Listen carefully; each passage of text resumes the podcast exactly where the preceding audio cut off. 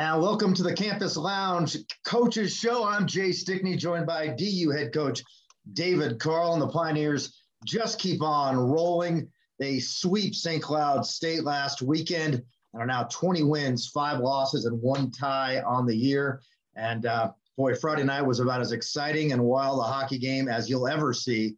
As Denver trailed it three to nothing after one, roared back and won it eight to five. And uh, coach, you know, we talked so much about uh, you know Friday night's game, and then Saturday really couldn't have been any more different of a hockey game as they completely changed their uh, uh, philosophy and strategy, slowed everything down, and you guys, uh, you know, were patient and eventually won it two to nothing.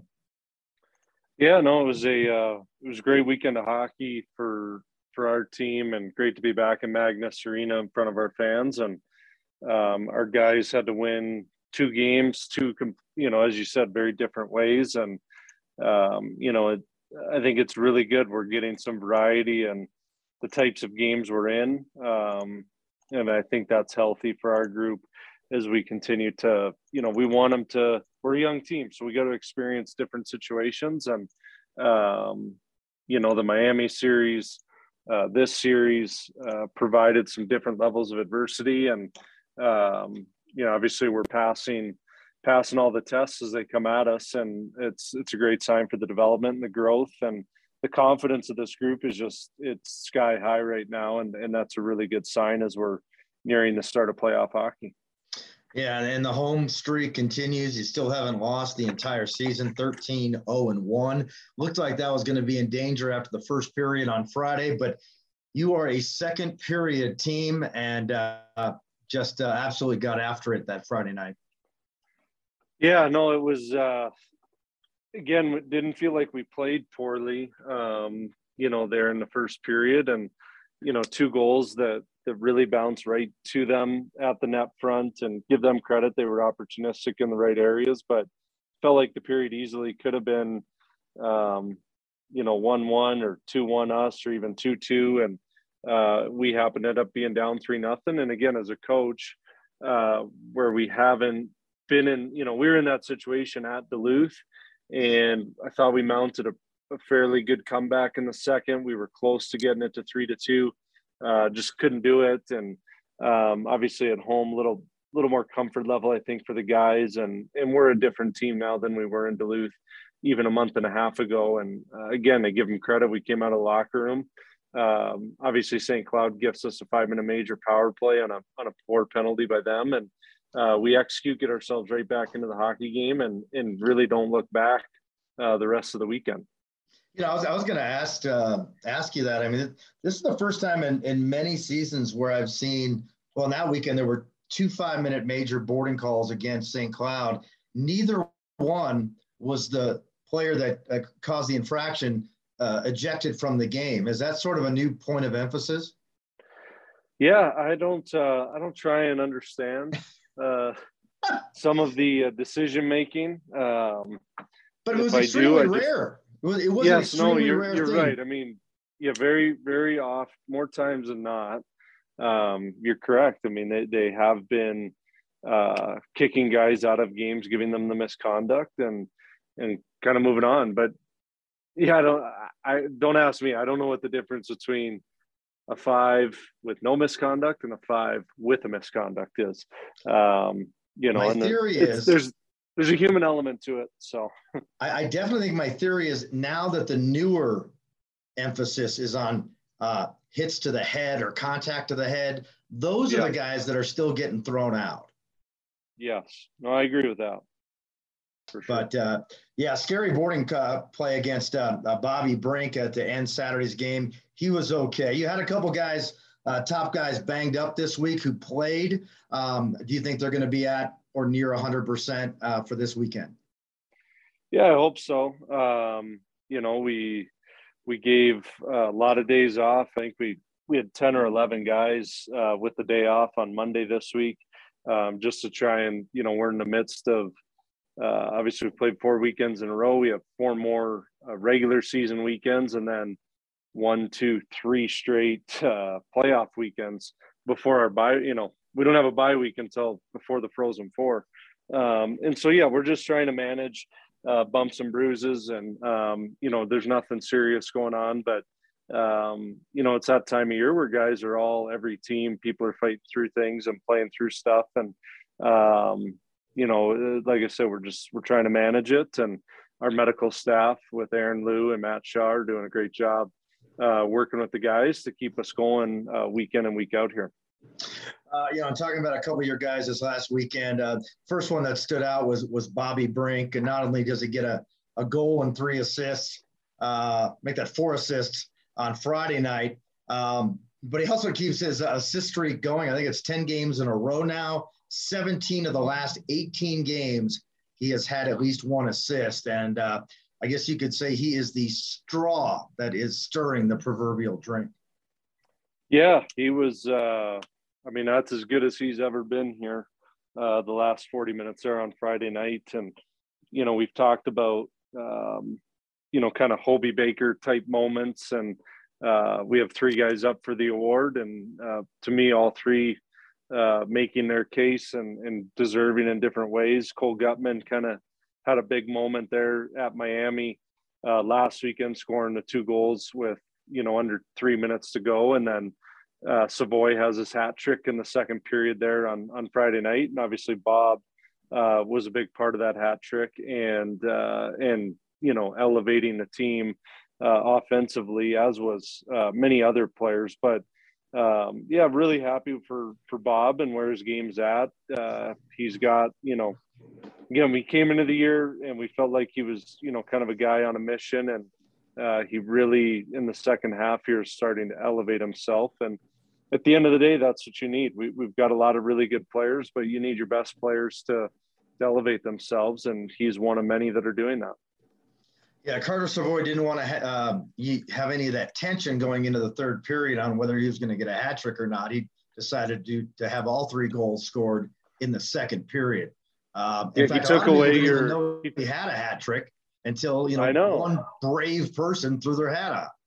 Yeah, I was telling people to take their hats off, and uh, yeah, unfortunately for you, it took away your your storyline in the third period, which would have been talking about Carter trying to get his hat trick. I know there were Selfish. so many, so many storylines though. The main thing was you put up eight goals, so I could barely talk on Saturday. Yeah, we got um, free burgers for everybody again.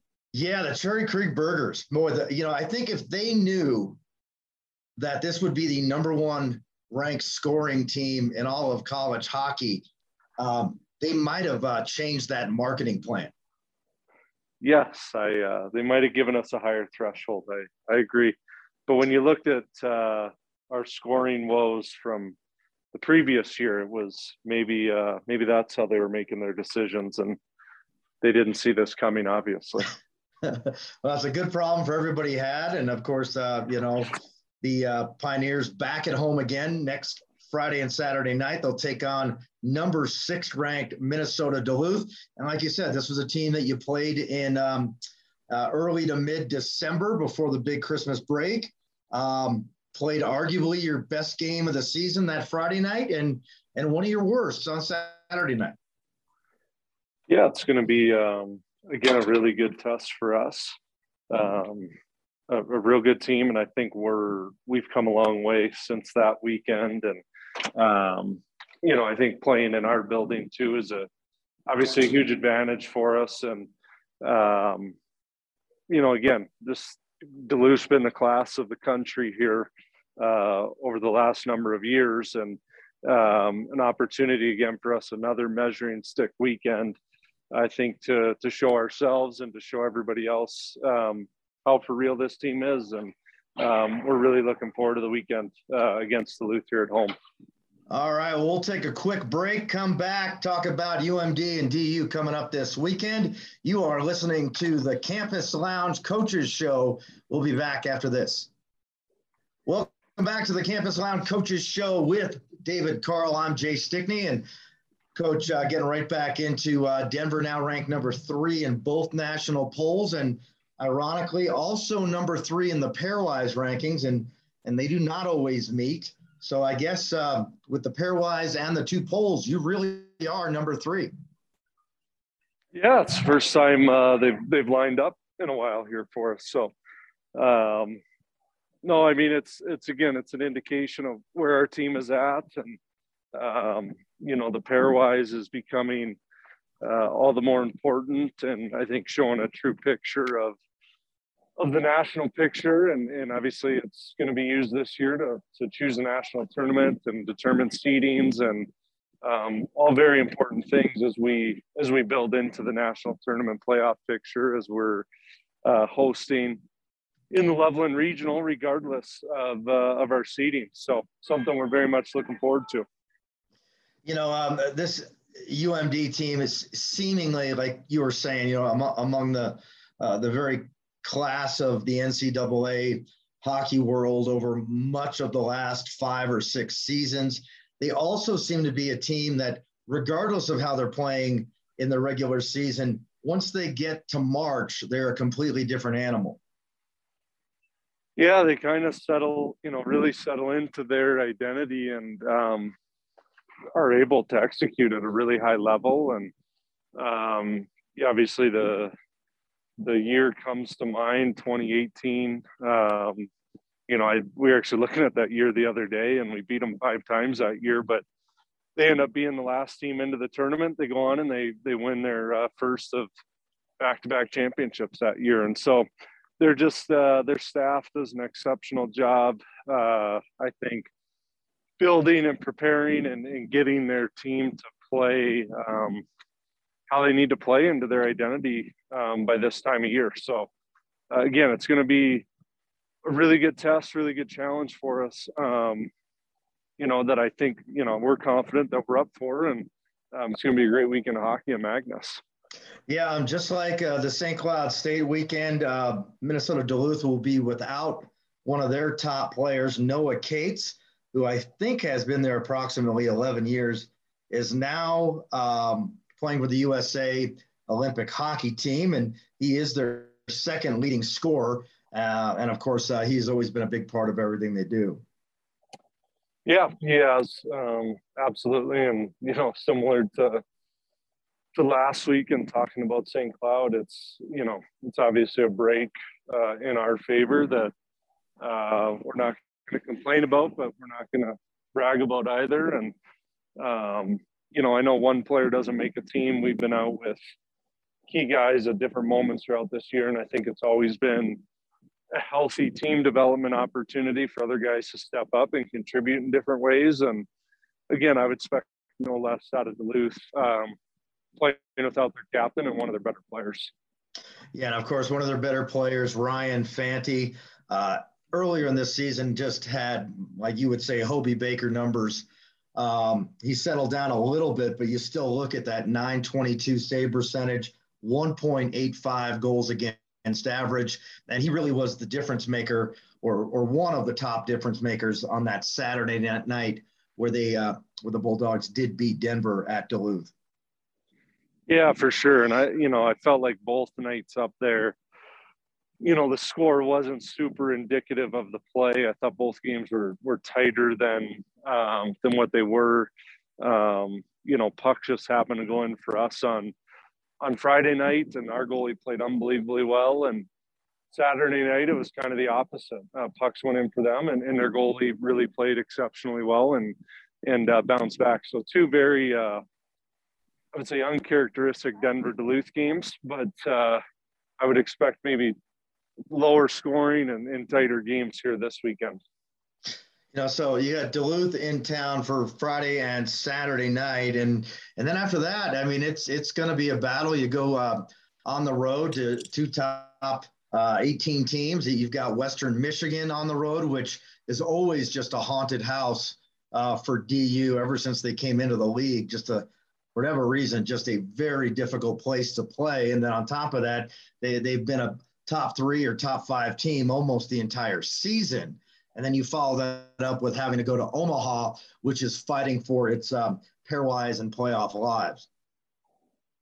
Yeah, for sure. Um, you know, it's a stretch that we kind of had circled on the calendar that we're real excited about. To again, we we've had a lot of success this year.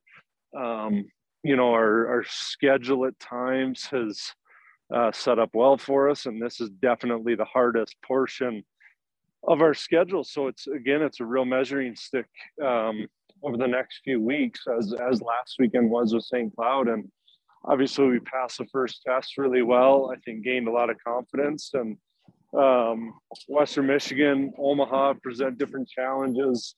Uh, the good news is we played both of them this year um, already at home, and so our players very comfortable.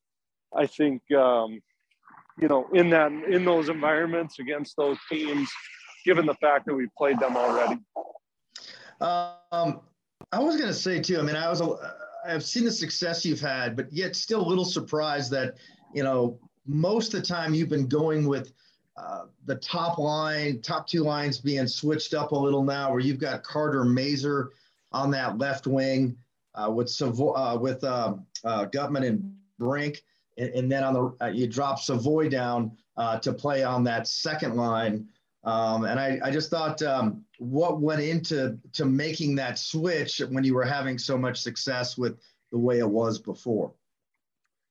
Yeah, um, I think for us, we we talked about it as a staff, and we felt like maybe things were just a little bit stale five on five uh, for us, and uh, thought we could get some more out of different people, and um, just switched up one player on each line to try and generate something a little bit different. And I thought our guys responded um, obviously Friday very well with with a big offensive output. And the truth of the matter is we got a bunch of good players and they uh, for them to have to play with different people I think is good again for the team development and um, you know because you get to you just get to later stages of the year and you might need to change something up on the fly. And if if a couple guys have played with one another already, it just it maybe helps that comfortability when you're looking big picture. And you know, I've noticed ever since Brett Edwards got back, obviously he was uh, gone for a, a, long, long time, and he he's been back, and you've been going with that extra forward every game rather than the extra defenseman. Is that something that's going to be more of a game by game type thing, or are you trying to, you know, go with the extra forward based on depth?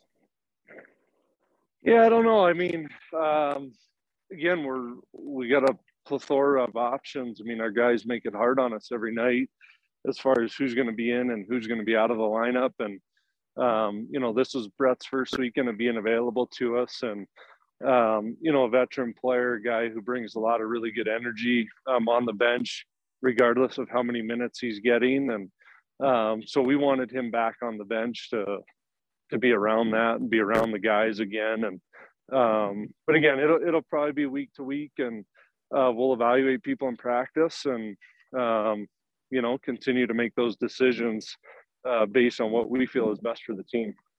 You know, uh, final question tonight, Coach. Um, it, is you know early February. You guys are in first place, been there for a few weeks uh, at the top of the NCHC standings. Is that one of the team goals going into this season or every season uh, to win that Penrose Cup? How much importance do you put on it? Yeah, I mean, I think um, when we met with a lot of our players individually at the start of the year, it was it was definitely one of uh, the things that came out of their mouths a lot. Um, you know, I think it's if it's not the hardest trophy to win in the in you know the whole year, it's it's uh, it's maybe second to the national tournament trophy, uh, just because it's it's such a grind in this conference, uh, week in and week out to perform on a consistent level. And so, um, yeah, I mean, obviously, you're we're competitive and we look at the standings and, and we want to win trophies, and that's that's one of the ones that we want to win. And um, you know, it's not the ultimate one, but it is one that we uh, we want to hang our hat on at the end of the day. And um, I think we've obviously put ourselves in a real good position here with eight games to go. Um, you know, it's a real sprint between obviously us, Western, and and probably North Dakota. So um, we got to keep our foot on the gas, continue to improve and get better for for the here and uh, and for the future. Um, you know, a month, two months from now, as we look at the national picture. All right, Coach. Well, thanks for taking the time. You've got the Bulldogs this weekend. You just beat the Huskies. So you are really the Iditarod of college hockey. I appreciate that. It's good. No idea what that means, but I'll talk to you next week. See you, All right, that was head coach David Carle. This has been the Campus Lounge Coaches Show. I'm Jay Stickney. Talk to you on Friday night.